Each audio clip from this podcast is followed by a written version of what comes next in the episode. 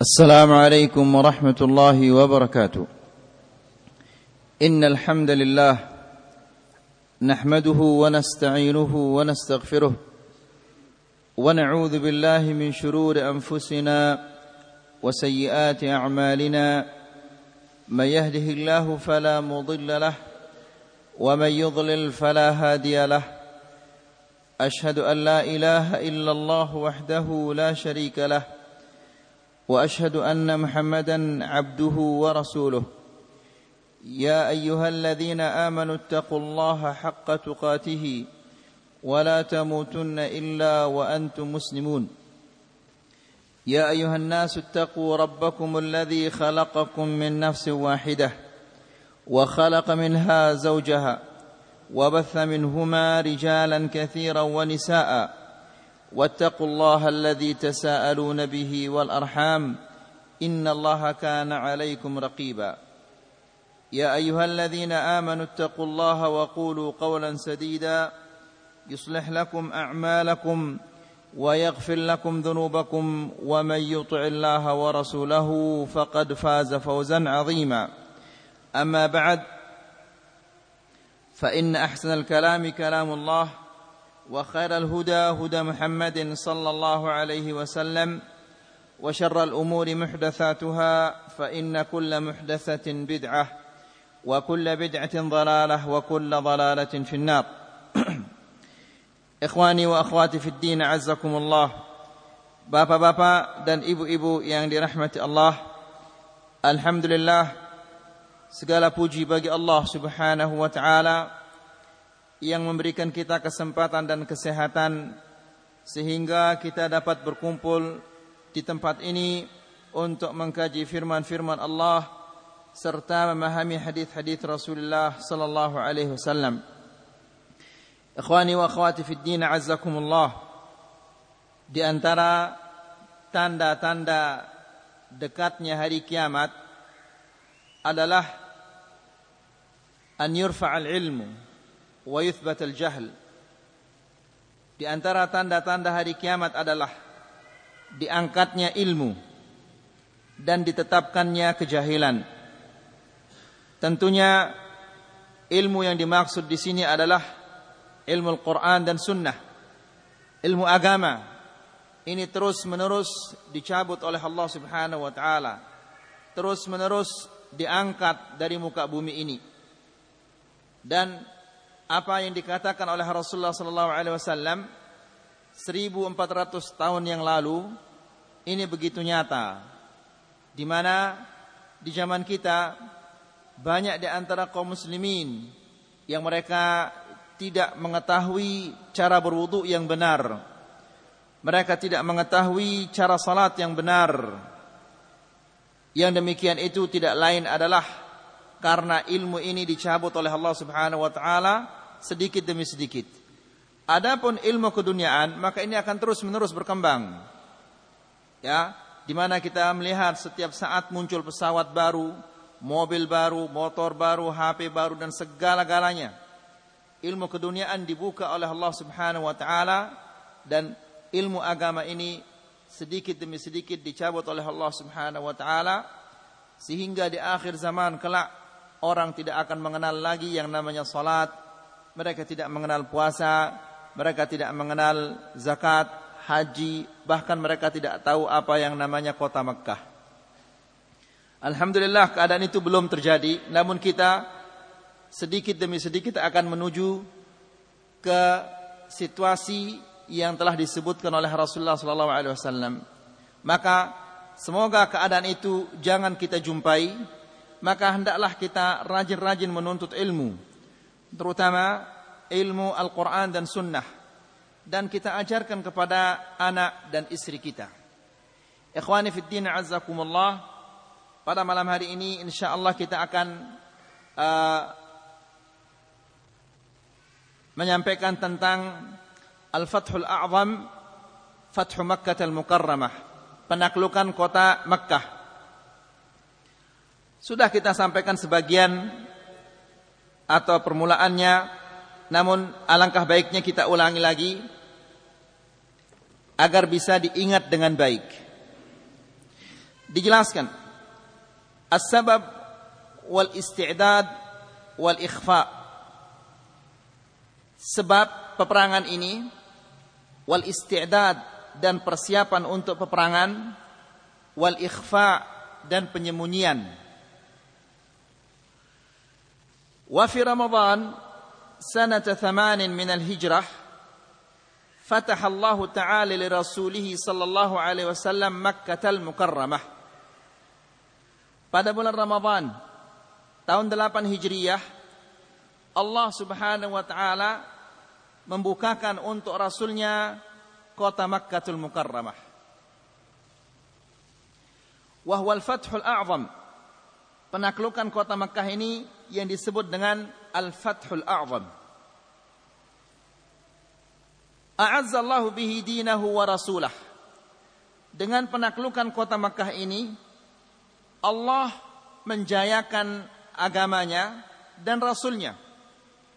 Wa anqadha bihi baitahu wa baladah. Dan Allah Subhanahu wa taala menyelamatkan kotanya dan menyelamatkan negerinya. Jadi Allah Subhanahu wa taala di kajian-kajian yang sudah lewat kita menjelaskan bagaimana Allah Subhanahu wa taala menyelamatkan Ka'bah ini atau kota Makkah ini dari Abrahah. Di mana Abrahah sudah sampai ke Wadi Muhassir atau yang disebut sekarang dengan apa? Mina. Sampai di sana maka Allah Subhanahu wa taala mengutus burung ababil yang menjatuhkan kepada mereka batu-batu sehingga mereka uh, dibinasakan oleh Allah Subhanahu wa taala. Wastabsyara bihi ahlus sama dan penduduk langit bergembira atas penaklukan ini. Wa dakhala bihi nasu fi dinillahi afwaja. Dengan penaklukan kota Makkah ini orang-orang masuk ke dalam Islam berbondong-bondong setelah penaklukan kota Makkah. Wasababuhu sebab penaklukan kota Makkah ini anna Bani Bakrin dakhalu ma'a Quraisy fi ahd al-Hudaybiyah suku Bakr salah satu suku yang ada di kota Makkah namanya suku Bakr. Ini masuk di dalam perjanjian Hudaybiyah itu bergabung dengan orang-orang Quraisy wa kanat bainahu wa bain Khuza'ah dima'un wa tha'aratun fil jahiliyah ikhtafat naruha bi Islam. Suku Bakar ini ada antara mereka dan suku Khuza'ah darah yang tertumpah dan dendam yang lama sejak jahiliyah. Jadi kedua suku ini, suku Bakar dan suku Khuza'ah merupakan salah salah satu suku-suku yang besar yang ada di kota Makkah. Antara dua suku ini semenjak zaman jahiliyah ada dendam. Ya. Maka dendam itu hilang setelah Islam ini muncul.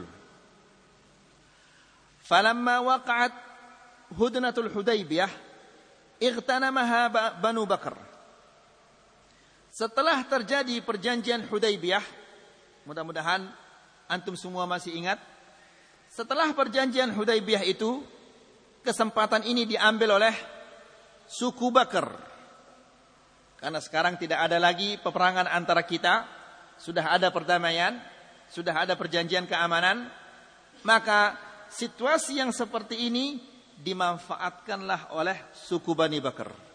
Wa agharu fi syahri Sya'ban sanata thamanin ala Khuza'ah lailan.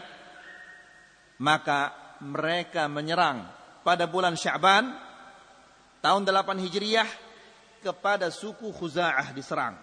Padahal sudah ada perjanjian. Tidak boleh saling serang, tidak boleh saling membunuh. Ya, namun perjanjian ini dilanggar oleh Bani Bakar dan mereka menyerang suku Khuza'ah pada bulan Sya'ban. Wahum ala ma'in yuqalu lahul watir. Di saat itu suku Khuza'ah ini sedang berada di sebuah di dekat sumur karena orang-orang Badui itu mereka berpindah-pindah di mana ada air, ke sanalah mereka pindah. Suku Khuza'ah ini termasuk suku-suku yang berpindah-pindah. pindahlah mereka di sebuah tempat yang ada mata airnya atau ada sumurnya yang namanya Al-Watir. Nama sumurnya atau nama mata air itu. Di sanalah mereka diserang oleh suku Bakar. Faqatalu minhum ma yarbu ala 20.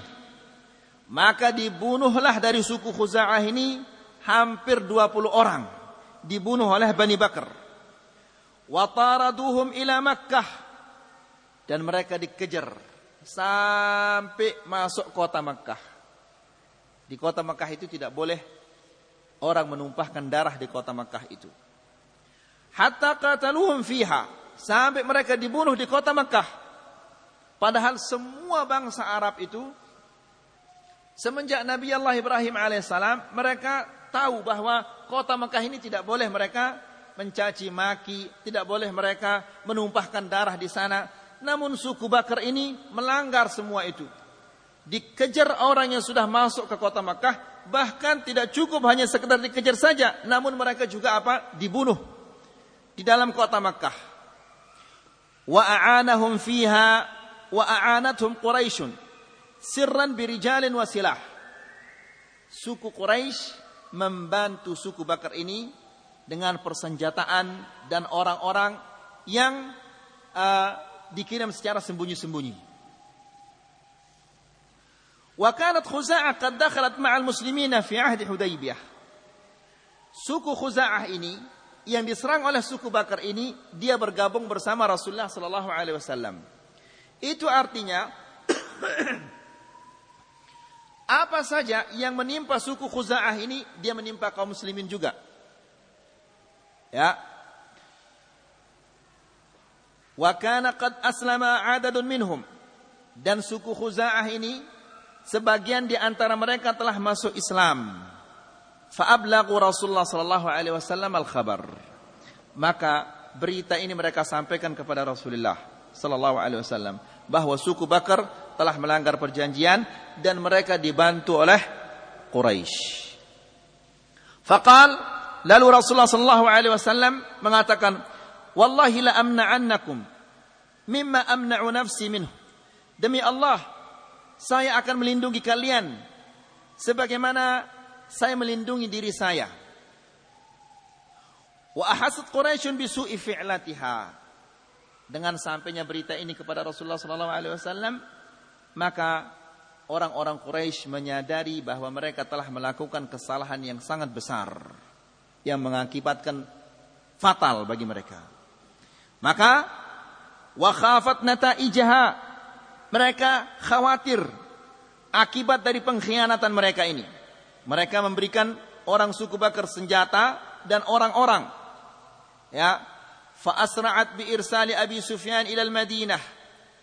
Maka karena mereka khawatir akibat perbuatan mereka ini, mereka mengutus Abu Sufyan ke Madinah. Untuk apa? Liyashuddal 'aqd wa yazidu fil muddah untuk memperkuat perjanjian Hudaybiyah itu dan memperpanjang waktunya. Ya. Falamma ja'a ila al-Madinah nazal ala ibnatihi ummul mu'minin ummu Habibah radhiyallahu anha. Ketika Abu Sufyan ini sampai ke kota Madinah, dia mampir ke rumah ke rumah anaknya. Ya.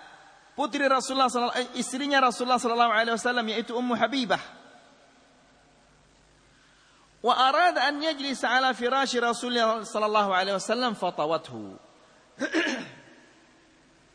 Maka Abu Sufyan yang masuk ke rumah istrinya, ke rumah anaknya, ke rumah putrinya, ketika dia ingin duduk, mau duduk di atas kasurnya Rasulullah wasallam atau tikernya, putrinya ini langsung melipatnya. Dilipat tikar itu dan tidak dibiarkan bapaknya duduk di tikar itu. Fakal lalu Abu Sufyan melihat tindakan putrinya yang begitu, dia mengatakan, "Ya bunayya, wahai anakku, araghibti bi an hadzal firash am raghibti bihi anni?" Apakah engkau apakah engkau menyayangi kasur ini atau tikar ini atau engkau menyayangi aku? Mana yang lebih engkau sayangi? Kasur ini atau tikar ini? Sehingga teganya engkau melipatnya ketika aku ingin duduki. tikar ini. Maka anaknya itu mengatakan, "Huwa firasyu Rasulullah sallallahu alaihi wasallam." Tikar ini adalah tikarnya Rasulullah sallallahu alaihi wasallam. Wa anta musyrikun najis. Sementara engkau ini adalah orang yang musyrik dan orang yang najis. Bayangkan bapaknya digitukan. Ya, tidak ada di zaman kita ini yang mengatakan walaupun dia tahu bapaknya suka minta di kuburan, bapaknya minta ajimat, "Pak, bapak ini najis, musyrik." Tidak ada yang berani mengatakan demikian. Namun coba lihat bagaimana iman itu memisahkan antara ayah dan anaknya. Ya, sampai-sampai anaknya berani mengatakan innaka mush anta musyrikun wa najis. Engkau adalah orang musyrik dan najis. Qal lalu anak lalu Abu Sufyan ini mengatakan wallahi laqad asabaki ba'di syarrun. Demi Allah engkau telah ditimpa kecelakaan setelah engkau berpisah dariku. Maksudnya setelah engkau menikah ini dengan Muhammad ini engkau ditimpa oleh kejelekan. Thumma ja'a Rasulullah sallallahu alaihi wasallam fakallamahu falam yarud falam yarud syai'an. Kemudian datang Rasulullah sallallahu alaihi wasallam dan dia Abu Sufyan ini berbicara dengan Rasulullah sallallahu alaihi wasallam namun Rasulullah sallallahu alaihi wasallam tidak memberikan jawaban. Fadhahaba ila Abi Bakr liyukallima Rasulullah sallallahu alaihi wasallam. Maka karena tidak ada jawaban dari Rasulullah, dia mendatangi Abu Bakar. Ya, meminta kepada Abu Bakar agar dia ngomong dengan Rasulullah sallallahu alaihi wasallam agar perjanjian itu diperkuat dan diperpanjang lagi. Faqal akan tetapi Abu Bakar mengatakan ma ana bifa'il. Saya tidak akan melakukan itu. Fa'ata Umar dia datang ke Umar juga meminta kepada Umar agar Umar berbicara dengan Rasulullah sallallahu alaihi wasallam. Fa'aba. Namun Umar juga menolak. Wasyaddada fil kalam dan dia dibantak dimarahi oleh Umar Fa'ata Aliyan fa'tadhar. Maka dia mendatangi Ali bin Abi Talib dan Ali pun meminta maaf tidak bisa. Saya tidak bisa membicarakan masalah ini kepada Rasulullah sallallahu alaihi wasallam. Wa asyara alaihi an yujira bainan nas wa yarji' fafa'al. Kemudian Ali bin Abi Talib menyarankan kepadanya, silahkan Abu Sufyan, kamu pulang dan lindungilah orang-orang itu. Masuklah, masukkanlah mereka dalam perlindunganmu. Ya. Maka sarannya Ali bin Abi Thalib ini inilah yang dilakukan oleh Abu Sufyan. Amma Rasulullah sallallahu alaihi wasallam fatajahhaz lil ghazw. Adapun Rasulullah sallallahu alaihi wasallam maka dia mempersiapkan untuk melakukan suatu penyerangan. Wa amara ashabahu bidzalik dan dia perintahkan sahabat-sahabatnya untuk bersiap-siap juga. Wastanfar al-a'rab alladziina haula al-Madinah. Dan dia menganjurkan kepada orang-orang Badui yang ada di sekitar kota Madinah untuk ikut berperang. Wa katamal khabar. Berita tentang penyerangan dan penyerbuan kota Mekah ini dirahasiakan oleh Rasulullah sallallahu alaihi wasallam. Wada'a wada'a Allah Kemudian Rasulullah sallallahu alaihi wasallam berdoa. Allahumma khudhil uyun wal akhbar an Quraisy. Ya Allah, butakanlah mata-mata dan berita-berita kepada Quraisy. Maksudnya adalah, ya Allah, janganlah sampai mata-mata mereka mengetahui tentang rencana ini. Hatta nabghituha fi biladiha supaya kami agar kami menyerang mereka secara tiba-tiba di kota mereka. Itu permintaan Rasulullah SAW agar jangan berita atau rencana penyerangan penyerbuan kota Mekah ini diketahui oleh orang Quraisy. Wa ziyadatun fil kitman arsala Aba Qatadah radhiyallahu anhu fi awail Ramadan ila batni idam. Dan untuk merahasiakan rencana ini Rasulullah sallallahu alaihi wasallam mengutus Aba, Qatadah pada permulaan bulan Ramadan ke sebuah tempat yang namanya Idam agar orang-orang munafikin yang ada di sekitar kota kota kota Madinah ini mengira bahwa Rasulullah sallallahu alaihi wasallam akan menyerang kota Idam ini, bukan kota Mekah. Ya. Jadi Rasulullah SAW sering melakukan demikian. Kami akan kita akan menyerang ke Mataram, padahal yang diserang Karang Jangkong. Ya, demikian Rasulullah SAW. Ala bu'di sita wa thalathina milan minal Madinah. Kota Idam ini berjarak 36 mil dari kota Madinah. Liyadhunna dhan annahu yuridu hadhihi an-nahiyah tujuan Rasulullah sallallahu alaihi wasallam agar orang-orang mengira bahwa dia akan menyerang ke arah itu, ke arah Idam. Ya. Karena kalau mereka diketahui bahwa mereka akan menyerang kota Makkah, maka orang-orang munafikin itu akan segera mengirim berita kepada orang-orang Makkah supaya orang Makkah itu bersiap-siap. Ya. Wa kataba Hatib bin Abi Balta'ah kitaban ila Quraisy. Akan tetapi ada seseorang yang bernama Hatib bin Abi Balta'ah. Yang mengirim surat ke Quraisy. Hatib bin Abi Balta'ah ini salah satu di antara orang-orang yang mengetahui rencana Rasulullah sallallahu alaihi wasallam. Maka dia kirim surat ya kepada Quraisy. Yukhbiruhum fihi bimasiri Rasulullah sallallahu alaihi wasallam. Di dalam surat itu dia beritahu Quraisy bahwa Rasulullah sallallahu alaihi wasallam akan menyerang kalian. Jadi rahasia itu dibongkar oleh Hatib bin Abi Balta'ah. Wa atahu ala ju'lin. Kemudian surat itu dititip kepada salah seorang wanita ala ja'lin. Ja'al itu yani dikasih upah Fa'ata Rasulullah sallallahu alaihi wasallam al-khabara minas sama. Maka berita datang kepada Rasulullah sallallahu alaihi wasallam dari langit. Wahyu dari langit tentang perbuatannya Hatib bin Abi Balta'ah ini. Diberitahu oleh Allah Subhanahu wa taala. Fa'arsala Aliyan wal Miqdad wal Zubair wa Marthadan al-Ghanawi. Kemudian Rasulullah sallallahu alaihi wasallam mengutus Ali bin Abi Talib dan Al-Miqdad dan Az-Zubair dan Marthad Al-Ghanawi. Mereka ini diutus oleh Rasulullah sallallahu alaihi wasallam. Untuk apa? Rasulullah sallallahu alaihi wasallam mengatakan, "Intaliqu ila raudati khakh." Pergilah kalian ke sebuah tempat yang namanya Raudatu Khakh. Fa inna fiha dha'inatun ma'aha kitab di sana ada wanita musafir. Dha'inah ya, dha'inah yakni tarhal, tusafir. Ya, dha'inah yakni musafirah. Ada wanita yang musafir. Ma'ha kitab. Wanita itu membawa surat. Fakhudhuhu minha. Ambillah surat itu dari wanita itu. Fa'atauha wa talabu minhal kitab. Kemudian orang-orang yang diutus oleh Rasulullah sallallahu alaihi wasallam mendatangi wanita itu dan meminta surat itu Faqalat ma ma'i kitab. Wanita ini mengatakan, saya tidak bawa surat. Saya tidak punya surat, tidak punya apa-apa. Faqalu, lalu mereka ini, orang-orang yang diutus ini mengatakan, La tukhrijannal kitab aw lanujarridannak. Serahkan kepada kami surat itu atau kami akan menelanjangimu.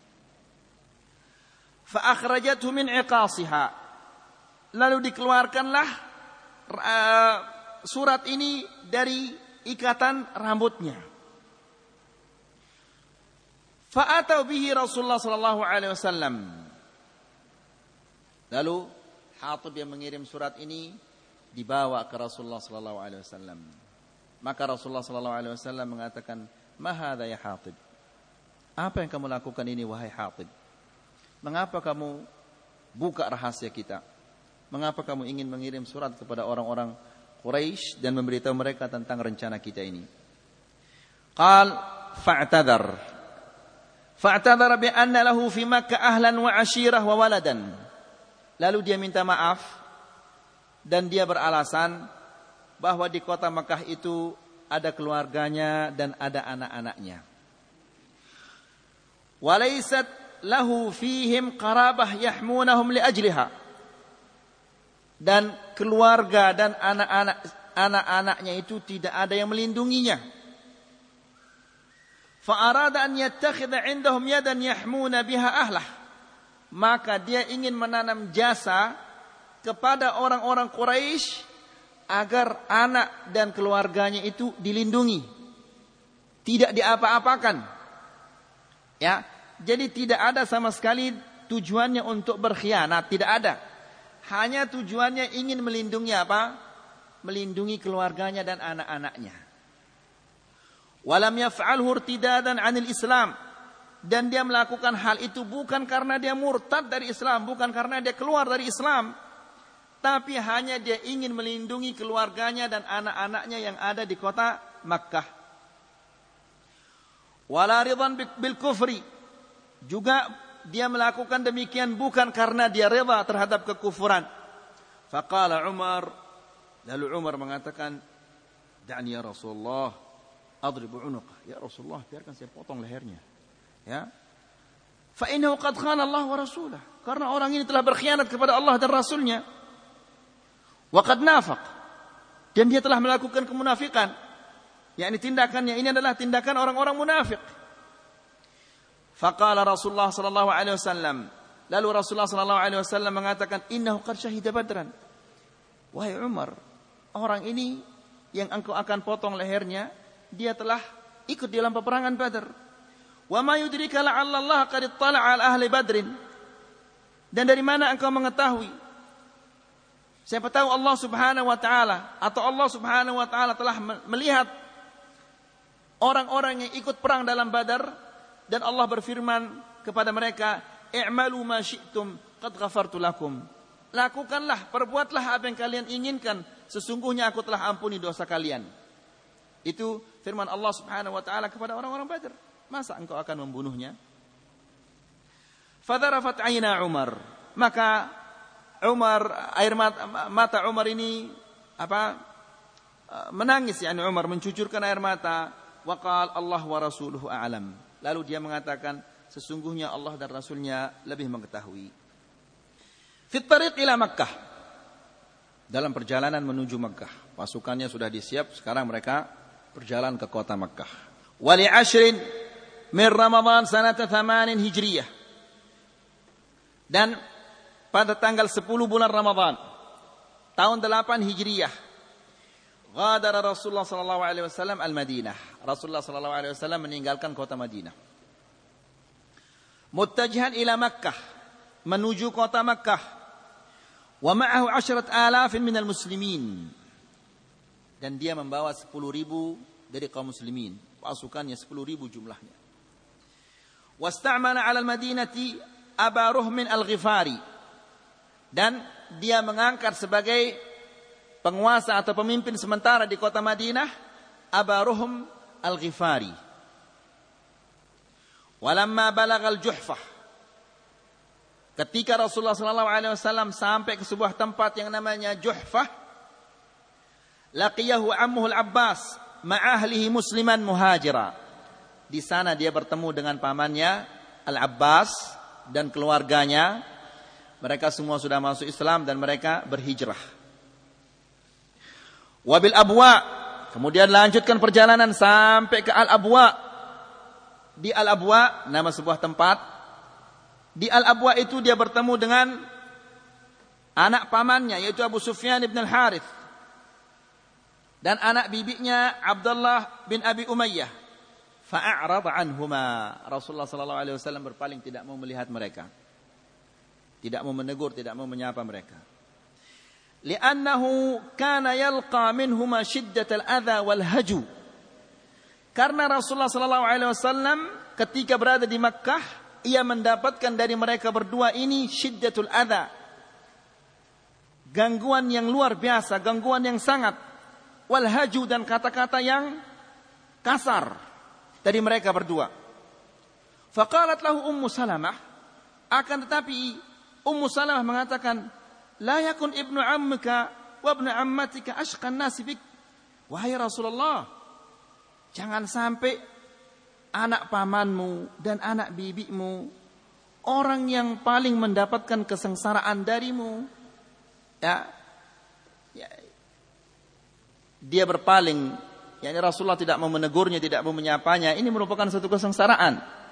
Ya, maka Ummu Salamah mengatakan jangan sampai anak bibimu dan anak pamanmu adalah orang yang paling sengsara, mendapatkan kesengsaraan darimu. Waqala Ali li Abi Sufyan. Maka Ali melihat tindakan Rasulullah sallallahu alaihi wasallam ini dia mengatakan ke Abu Sufyan yang Rasulullah cuek kepadanya tidak mau ditegur, tidak mau disapa. Didatangilah Abu Sufyan ini oleh Ali bin Abi Talib. Maka dia mengatakan, "I'tihi min qibali wajhihi." Datangi Rasulullah itu dari depan. Dari wajahnya, dari depan datangi dia. Wa qul lahu wa lahu ma qala ikhwatu Yusuf li Yusuf. Dan katakanlah kepada Rasulullah apa yang dikatakan oleh saudara-saudara Yusuf kepada Yusuf. Apa kata-kata saudara Yusuf itu? Tallahi laqad atharakallahu alaina wa in kunna la khati'in. Langsung Abu Sufyan datang dari depannya Rasulullah sallallahu alaihi wasallam dan mengatakan apa yang dikatakan oleh saudara-saudara Yusuf kepada Yusuf, yaitu tallahi laqad atharakallah. Demi Allah, sesungguhnya Allah Subhanahu wa taala uh, lebih memuliakanmu, lebih mengutamakanmu daripada kami dan sesungguhnya kami ini termasuk orang-orang yang salah. Dan Rasulullah Sallallahu Alaihi Wasallam adalah orang yang paling suka membalas atau menjawab perkataan orang itu dengan kata-kata yang lebih bagus. Maka dijawablah oleh Rasulullah Sallallahu Alaihi Wasallam sebagaimana Yusuf Alaihissalam menjawab kepada saudara-saudaranya. Apa kata Yusuf Alaihissalam? La tathriba alaikumul yawma yaghfirullahu lakum wa huwa arhamur rahimin. Juga Rasulullah Sallallahu Alaihi Wasallam mengatakan demikian. La tathriba alaikum tidak ada celaan bagi kalian hari ini. Yaghfirullahu lakum. Allah Subhanahu wa taala memaafkan dosa-dosa kalian dan Allah itu adalah uh, Maha Penyayang di antara penyayang-penyayang. Fa'ansyadahu Abu Sufyan abiyatan madahahu fiha wa'tadara amma fa'ala sabiqan. Lalu Abu Sufyan mengucapkan beberapa bait syair di dalam bait syair itu dia memuji Rasulullah sallallahu alaihi wasallam dan meminta maaf atas perbuatan-perbuatannya yang telah lalu. Kemudian Rasulullah sallallahu alaihi wasallam melanjutkan perjalanannya walamma balagha kadidan sehingga dia sampai ke sebuah tempat namanya Kadid. Ya. Wa ra'a anna syaqqa 'ala an-nasi aftar. Rasulullah sallallahu alaihi wasallam melihat bahwa puasa ini telah membuat membuat sahabat-sahabatnya ini menjadi lemah maka di sanalah Rasulullah sallallahu alaihi wasallam membuka puasanya. Karena mereka berangkat dari Madinah dalam keadaan berpuasa. Ya. Dan puasa ini melelahkan mereka, maka Rasulullah sallallahu alaihi wasallam berbuka. Wa amaran nasa bil iftar. Dan diperintahkan orang-orang yang ikut bersamanya untuk berbuka berbuka puasa. Jangan melanjutkan puasanya. Thumma wasala sayrahu. Kemudian Rasulullah sallallahu alaihi wasallam melanjutkan perjalanannya hatta nazala bimarrid dhahrani isya sehingga dia sampai ke sebuah tempat namanya Marrid Dhahran. Mungkin bapak-bapak yang pernah berhaji ya pernah mendengar tempat di Mekah itu namanya Wadi Fatimah. Pernah dengar apa enggak? Belum pernah dengar ya. Yang sudah berhaji insya Allah pernah dia dengar. Tapi yang belum berhaji insya Allah mudah-mudahan dia berhaji atau umrah kemudian uh, uh, mungkin berziarah ke tempat ini yang namanya Wadi Fatimah. Dan ada susu juga di Mekah namanya susu Wadi Fatimah. Baik, al-mim, Marud ini adalah Wadi Fatimah yang sekarang ini. Falamma thumma wasala sirahu. Kemudian Rasulullah sallallahu alaihi wasallam melanjutkan perjalanannya sampai ke sebuah tempat yang namanya Wadi Fatimah di malam hari, pada waktu Isya. Fa al jaysh fa awqadu 'ashrat alaf. Maka Rasulullah sallallahu alaihi wasallam memerintahkan pasukannya untuk membuat api, 10.000 api besar-besar kenapa supaya orang Quraisy tahu lah ini sepuluh api berarti berapa ekor onta yang mereka masak ini sepuluh ribu tempat api ini berarti pasukannya banyak sekali ini yang di, yang dimasak ini banyak sekali Berarti yang makan ini banyak sekali. Ini tujuannya adalah apa? Untuk menakut-nakuti orang Mekah. Ya, supaya ditahu sama orang Mekah. Berapa berapa api dinyalakan? Uh, dinyalakan 10 ribu. Ya Allah, berapa? Berarti yang makan itu berapa? Kalau apinya saja 10 ribu, berarti yang makan itu berapa? Nah ini apa? perang sarap untuk menakut-nakuti orang-orang Mekah. Ya. Kullun ala hidatih. Masing-masing sendiri-sendiri. Ya. Setiap orang bikin api, nyalakan api sudah. Wa ja'ala 'ala al-harasi Umar bin Al-Khattab radhiyallahu anhu.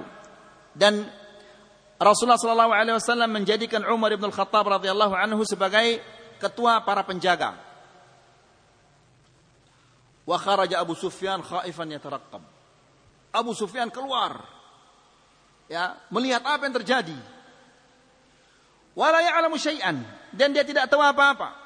Wa ma'ahu Hakim bin Hizam dan uh, ada Hakim bin Hizam bersamanya dan juga Budail bin Warqa. Falamma ra'a niran ketika Abu Sufyan dan Hakim bin Hizam dan Budail bin Warqa ini melihat api-api yang begitu banyak ini, dia mengatakan, Qal ma ra'aitu kallailati niranan qat wala askaran. Saya tidak pernah melihat api sebanyak ini dan tidak pernah saya melihat pasukan sebanyak ini. Jadi Abu Sufyan saja tertipu. Dia mengira bahwa pasukan ini banyak sekali karena 10 ribu api dinyalakan oleh Rasulullah sallallahu alaihi wasallam. Ya. Saya tidak pernah melihat api sebanyak ini dan tidak pernah saya melihat pasukan sebanyak ini. Qal qala Budair Lalu Budail bin Warqa ini mengatakan, "Hadhihi Khuza'ah." Inilah suku Khuza'ah katanya. Qala Abu Sufyan, lalu Abu Sufyan mengatakan, "Khuza'ah aqal wa adhal min an takuna hadhihi niranuha wa askaruha." Khuza'ah itu lebih sedikit, lebih rendah dari ini pasukannya dan jumlah apinya. Ya, pasukannya sedikit tidak mungkin dia akan menyalakan api sebanyak ini. Jadi Abu Sufyan termakan dengan termakan dengan apa? Hilah atau siasah yang di yang siasah yang dibikin oleh Rasulullah sallallahu alaihi wasallam itu. Ya. Abu Sufyan baina Rasulullah sallallahu alaihi wasallam. Kemudian Abu Sufyan di hadapan Rasulullah sallallahu alaihi wasallam. Wa kana Al-Abbas radhiyallahu anhu ala baglati Rasulullah sallallahu alaihi wasallam yatajawwal. Pada malam hari itu Al-Abbas ini uh, menunggang baglah.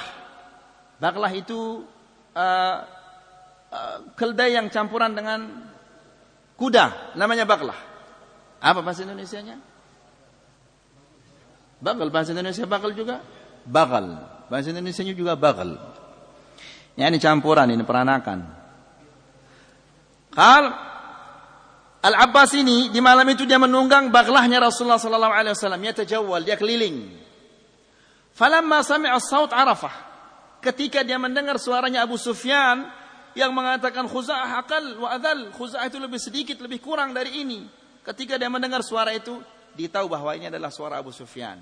Dia mengatakan, Abu Hamdalah. Apakah ini Abu Hamdalah? Yaitu Abu Sufyan. Qala, Abul Fadl. Apakah ini Abul Fadl? Yaitu Al-Abbas maksudnya. Qala, na'am. Iya, saya ini adalah Al-Fadl. Faqal, malak. Fidaka abi wa ummi. Wahai Abu Sufyan, kata Al-Fadl ini. Apa yang terjadi denganmu? Fidaka abi wa ummi. Ya, ini kata-kata untuk memuliakan seseorang. Ya, yani engkau uh, setara dengan ibu bapakku. Dan ini kata-kata tidak mungkin dikatakan kecuali kepada orang yang dimuliakan. Fidaka abi wa ummi. I, ibuku dan bapakku menjadi tebusanmu. Yani kata-kata kepada orang yang terhormat. Qala hadza Rasulullah sallallahu alaihi wasallam fi nas. Ya Abbas, apakah engkau tidak melihat Rasulullah sallallahu alaihi wasallam di tengah orang yang banyak ini wa sabah Quraisy wallahi. Wa sabah itu yakni kecelakaan bagi Quraisy demi Allah. Quraisy akan mendapatkan kecelakaan demi Allah. Begini banyak pasukannya, begini banyak apinya. Ya. Qal famal hilah fidaka abi wa ummi. Lalu dia mengatakan Abu Sufyan, "Famal hilah?" Apa bagaimana jalan keluarnya sekarang ini wahai Al-Abbas? Dia mengatakan Al-Abbas ini mengatakan, "Wallahi, la in dhafara bik la yadhribanna 'unuqak." Demi Allah, kalau engkau ditemukan oleh Rasulullah sekarang, dia akan memotong lehermu. Farka fi ajzi hadhil bakhlah hatta ati bika Rasulullah sallallahu alaihi wasallam farakib. Maka mari saya bonceng kamu di baglah ini, kita mendatangi Rasulullah sallallahu alaihi wasallam. Naiklah dia di baglahnya yang ditunggang oleh uh, Al-Abbas ini. Falamma marra bi Umar bin Al-Khattab radhiyallahu anhu. Ketika dia jalan, lewatlah Umar ibn Khattab. Dilihat dia oleh Umar ibn Khattab. Maka Umar ibn Khattab mengatakan, Abu Sufyan, ini Abu Sufyan, adu Allah, ini musuh Allah itu ini. Qal alhamdulillahilladzi amkana mink bighairi aqdin wala ahd. Alhamdulillah, kami berhasil menangkapmu tanpa perjanjian, tanpa apa-apa. Ya. Washtadda ila Rasulullah sallallahu alaihi wasallam. Umar segera menuju Rasulullah sallallahu alaihi wasallam wa al Abbas al-Baghlah akan tetapi al-Abbas ini apa namanya Baghlah ini disuruh cepat-cepat supaya jangan Umar mendahulunya ke Rasulullah sallallahu alaihi wasallam maka Fasabaka ila Rasulullah sallallahu alaihi wasallam. Maka baglah inilah sampai ke Rasulullah sallallahu alaihi wasallam duluan.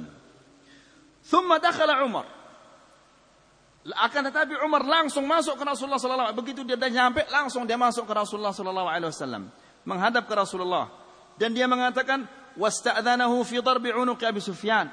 Dan dia mengatakan, "Ya Rasulullah, izinkan saya memotong lehernya, memotong lehernya Abu Sufyan."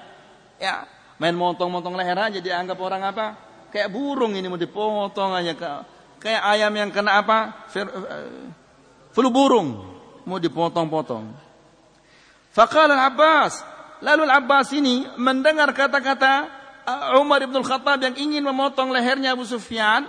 Al-Abbas mengatakan ini ajar tuhu orang ini di bawah perlindungan saya. Ya bagaimana orang-orang dulu dia tahu nama apa istilahnya? Seperti sekarang suaka yang uh, turis yang dilindungi. Ya ini Abu Sufyan ya, di bawah perlindungan Al-Abbas tidak berani diganggu. Kalau orang sekarang dilindungi oleh ulil amri dibom. Ya, orang-orang dulu itu berarti lebih bagus daripada orang-orang sekarang. Ini ajar tuh. Saya telah melindunginya. Wa akhadha bi ra'si Rasulullah sallallahu alaihi wasallam. Lalu dipegang kepalanya Rasulullah sallallahu alaihi wasallam. Kalau orang Arab suka dipegang kepalanya. Waqal la yunajihi laila ahadun duni. Dia mengatakan tidak ada orang yang boleh berbicara dengan Rasulullah sallallahu alaihi wasallam malam ini kecuali saya. Wa aktsara Umar. Dan Umar banyak berbicara, kepingin dia potong lehernya Abu Sufyan ini. Wa Rasulullah sallallahu alaihi wasallam sakit. Namun Rasulullah sallallahu alaihi wasallam diam tidak mengeluarkan kata-kata. Thumma qala lil Abbas. Kemudian dia mengatakan kepada Al Abbas, "Idhhab bihi ila baitik." Bawa dia ke rumahmu. Fa idza asbahta fa'tini bihi. Besok pagi-pagi bawa dia kemari lagi, yaitu Abu Sufyan. Falamma ja'ah bihi fi subh di pagi hari dibawalah dia ke Rasulullah sallallahu alaihi wasallam. Qala Rasulullah sallallahu alaihi wasallam, lalu Rasulullah sallallahu alaihi wasallam mengatakan, "Waihak ya Abu Sufyan, Alam yakni laka an ta'lama Allah ilaha illallah? Celaka wahai celaka engkau wahai Abu Sufyan. Belum tibakah saatnya engkau mengetahui bahwa tiada Tuhan yang berhak disembah kecuali Allah? Qala Abu Sufyan, Abu Sufyan mengatakan, "Ma ahlamak wa ma akramak wa ma awsalak." Betapa pemaafnya engkau ini. Ya ini tidak langsung dibunuh dia oleh, oleh Rasulullah sallallahu alaihi wasallam. Walaupun dia telah mengganggu Rasulullah dan kaum muslimin begitu banyak. Namun dia mengatakan ma ahlamak. Betapa pemaafnya engkau. Wa akramak. Betapa mulianya engkau ini. Wa awsalak. Dan betapa engkau orang yang menyambung tali silaturahmi. Lau kana ma'ahu ilahun, lau kana ma'ahu ilahun ghairah, la aghna anni syai'an ba'da. Seandainya ada Tuhan selain Allah Subhanahu wa taala atau seandainya ada Tuhan bersama Allah la aghna anni la aghna anni syai'an ba'du. Pasti saya dia akan memberikan saya manfaat. Tapi sama sekali saya tidak mendapatkan manfaat apa-apa Uhud Badar tidak ada untungnya bagi kami ya tidak ada tidak ada dia berikan manfaat kepada kami seandainya ada Tuhan selain Allah maka dia akan berikan manfaat kepada saya tapi tidak ada manfaatnya qal waihak ya Abu Sufyan Celaka engkau wahai Abu Sufyan. Alam yakni laka an ta'lam anni Rasulullah? Belum tibakah waktunya engkau mengetahui bahwa aku ini adalah Rasulullah? Qala Abu Sufyan, Abu Sufyan mengatakan, "Amma hadhihi fa inna fi nafsi hatta al-an min Adapun yang ini maka di hati saya ini belum bisa menerima yang satu ini. Kalau yang tadi, yang pertama saya terima. Tapi yang satu ini saya belum terima ini. Ya, ini dia belum mau mengakui bahwa Rasulullah itu adalah utusan Allah. Qal amma hadhihi fa inna fi nafsi hatta al-an minha. Adapun yang ini sampai saat ini hati saya belum bisa menerima kalau engkau adalah utusan Allah. Faqala al-Abbas Lalu Al-Abbas mengatakan yang ada yang ada di sampingnya aslim qabla an tudrab. Masuk Islam sebelum lehermu dipotong. Ya, fa aslama wa syahida syahadatal haq. Wah, ini dipotong leher. Maka langsung dia masuk Islam dia mengucapkan dua kalimat syahadat karena dia takut dipotong lehernya. Padahal sebelumnya dia mengatakan kalau ini saya tidak bisa terima ini. Tapi karena diancam masuk Islam atau dipotong lehermu, ya sudah masuk Islam. Qal faqala al-Abbas. Lalu al-Abbas ini mengatakan, "Ya Rasulullah, inna Abu inna Abu Sufyan rajulun yuhibbul fakhr, faj'al lahu syai'a." Ya Rasulullah, ini Abu Sufyan, dia menyuka kebanggaan maka berikanlah dia sesuatu yang dia jadikan sebagai satu kebanggaan baginya. Kalau na'am, iya. Saya akan berikan dia satu sesuatu yang akan menjadi kebanggaannya. Man dakhala dara Abi Sufyan fahuwa amin. Barang siapa yang masuk ke rumahnya Abu Sufyan maka dia aman. Ini kebanggaan baginya. Ya, tidak ada orang yang diganggu kalau dia masuk rumahnya Abu Sufyan. Wa man aghlaqa alaihi babahu fahuwa amin dan barang siapa yang menutup pintunya maka dia aman. Wa man dakhala al-masjidal haram fahuwa amin. Dan barang siapa yang masuk yang masuk Masjidil Haram maka dia aman. Sampai di sini dulu kajian kita insyaallah kita lanjutkan di kajian yang akan datang kalau sudah malam. Mudah-mudahan apa kita sampaikan ini bisa menambah keimanan kita dan kecintaan kita kepada sahabat-sahabat Rasulullah sallallahu alaihi wasallam dan semoga kita dikumpulkan bersama mereka uh, bersama Rasulullah sallallahu alaihi wasallam dan sahabat-sahabatnya fil firdausil a'la Allahumma amin Allahumma amin wa akhiru da'wana alhamdulillahi rabbil alamin wassalamu alaikum warahmatullahi wabarakatuh